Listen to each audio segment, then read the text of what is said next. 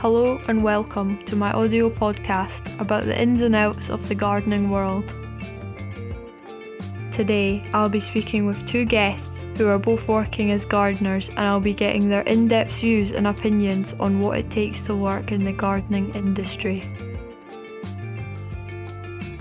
I started by speaking with Carol Martin, who's directly in the business as she owns her own gardening company. She has come to my studio straight from working, so the topic is most definitely still fresh in her mind. I've gardened all my life, but been a proper professional gardener for the last year. Unfortunately, this year I was made redundant from a job that I had in the travel industry for about 30 years, so I decided to change career pattern. There's lots of different career paths in gardening. I think you can be the, the traditional gardener looking after people's home gardens. You can also go into landscape gardening. You can do design gardening as well.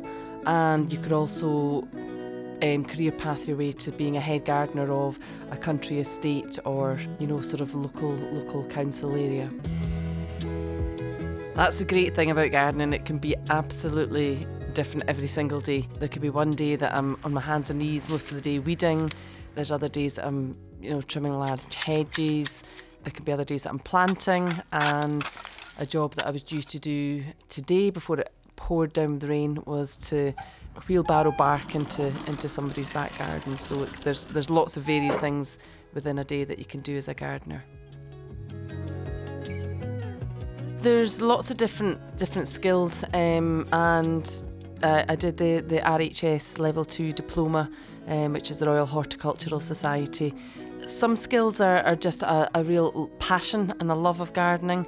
You also need a lot of people skills as well. I think it's like any job, you need to you know converse with your customers um, you need to be open honest and respectful with them so there's there's many different skills apart from just the the general sort of gardening skills you need to know about your plants. You need to know it's just as important to know weeds as it is to know plants as well.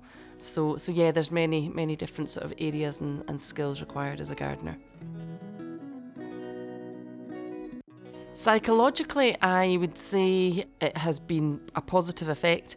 I think being out in the open fresh air every day uh, apart from days like today where it was teeming with rain but in the summer months or just, just being outside getting fresh air um, meeting lots of different new customers. Uh, psychologically, I think it's probably one of the best professions to have. Being out in the in the open air is, is, great for, for everybody's mind.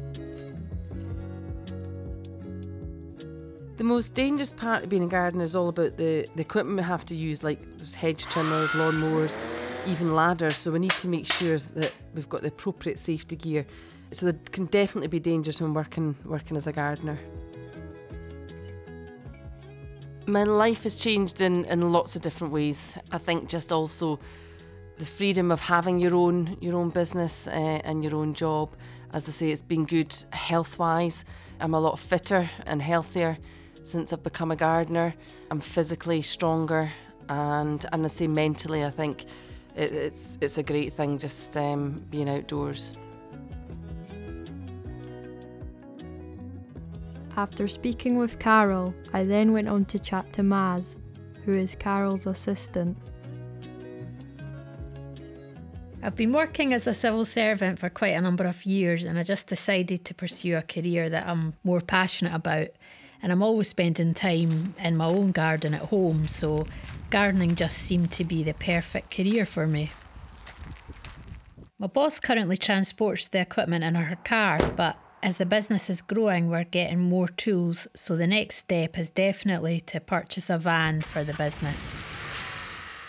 My favourite part of being a gardener is definitely being out in nature, outside all day. There's nothing better than the feeling in the morning of going out and hearing the birds, especially on a really, really early start. It's just bliss.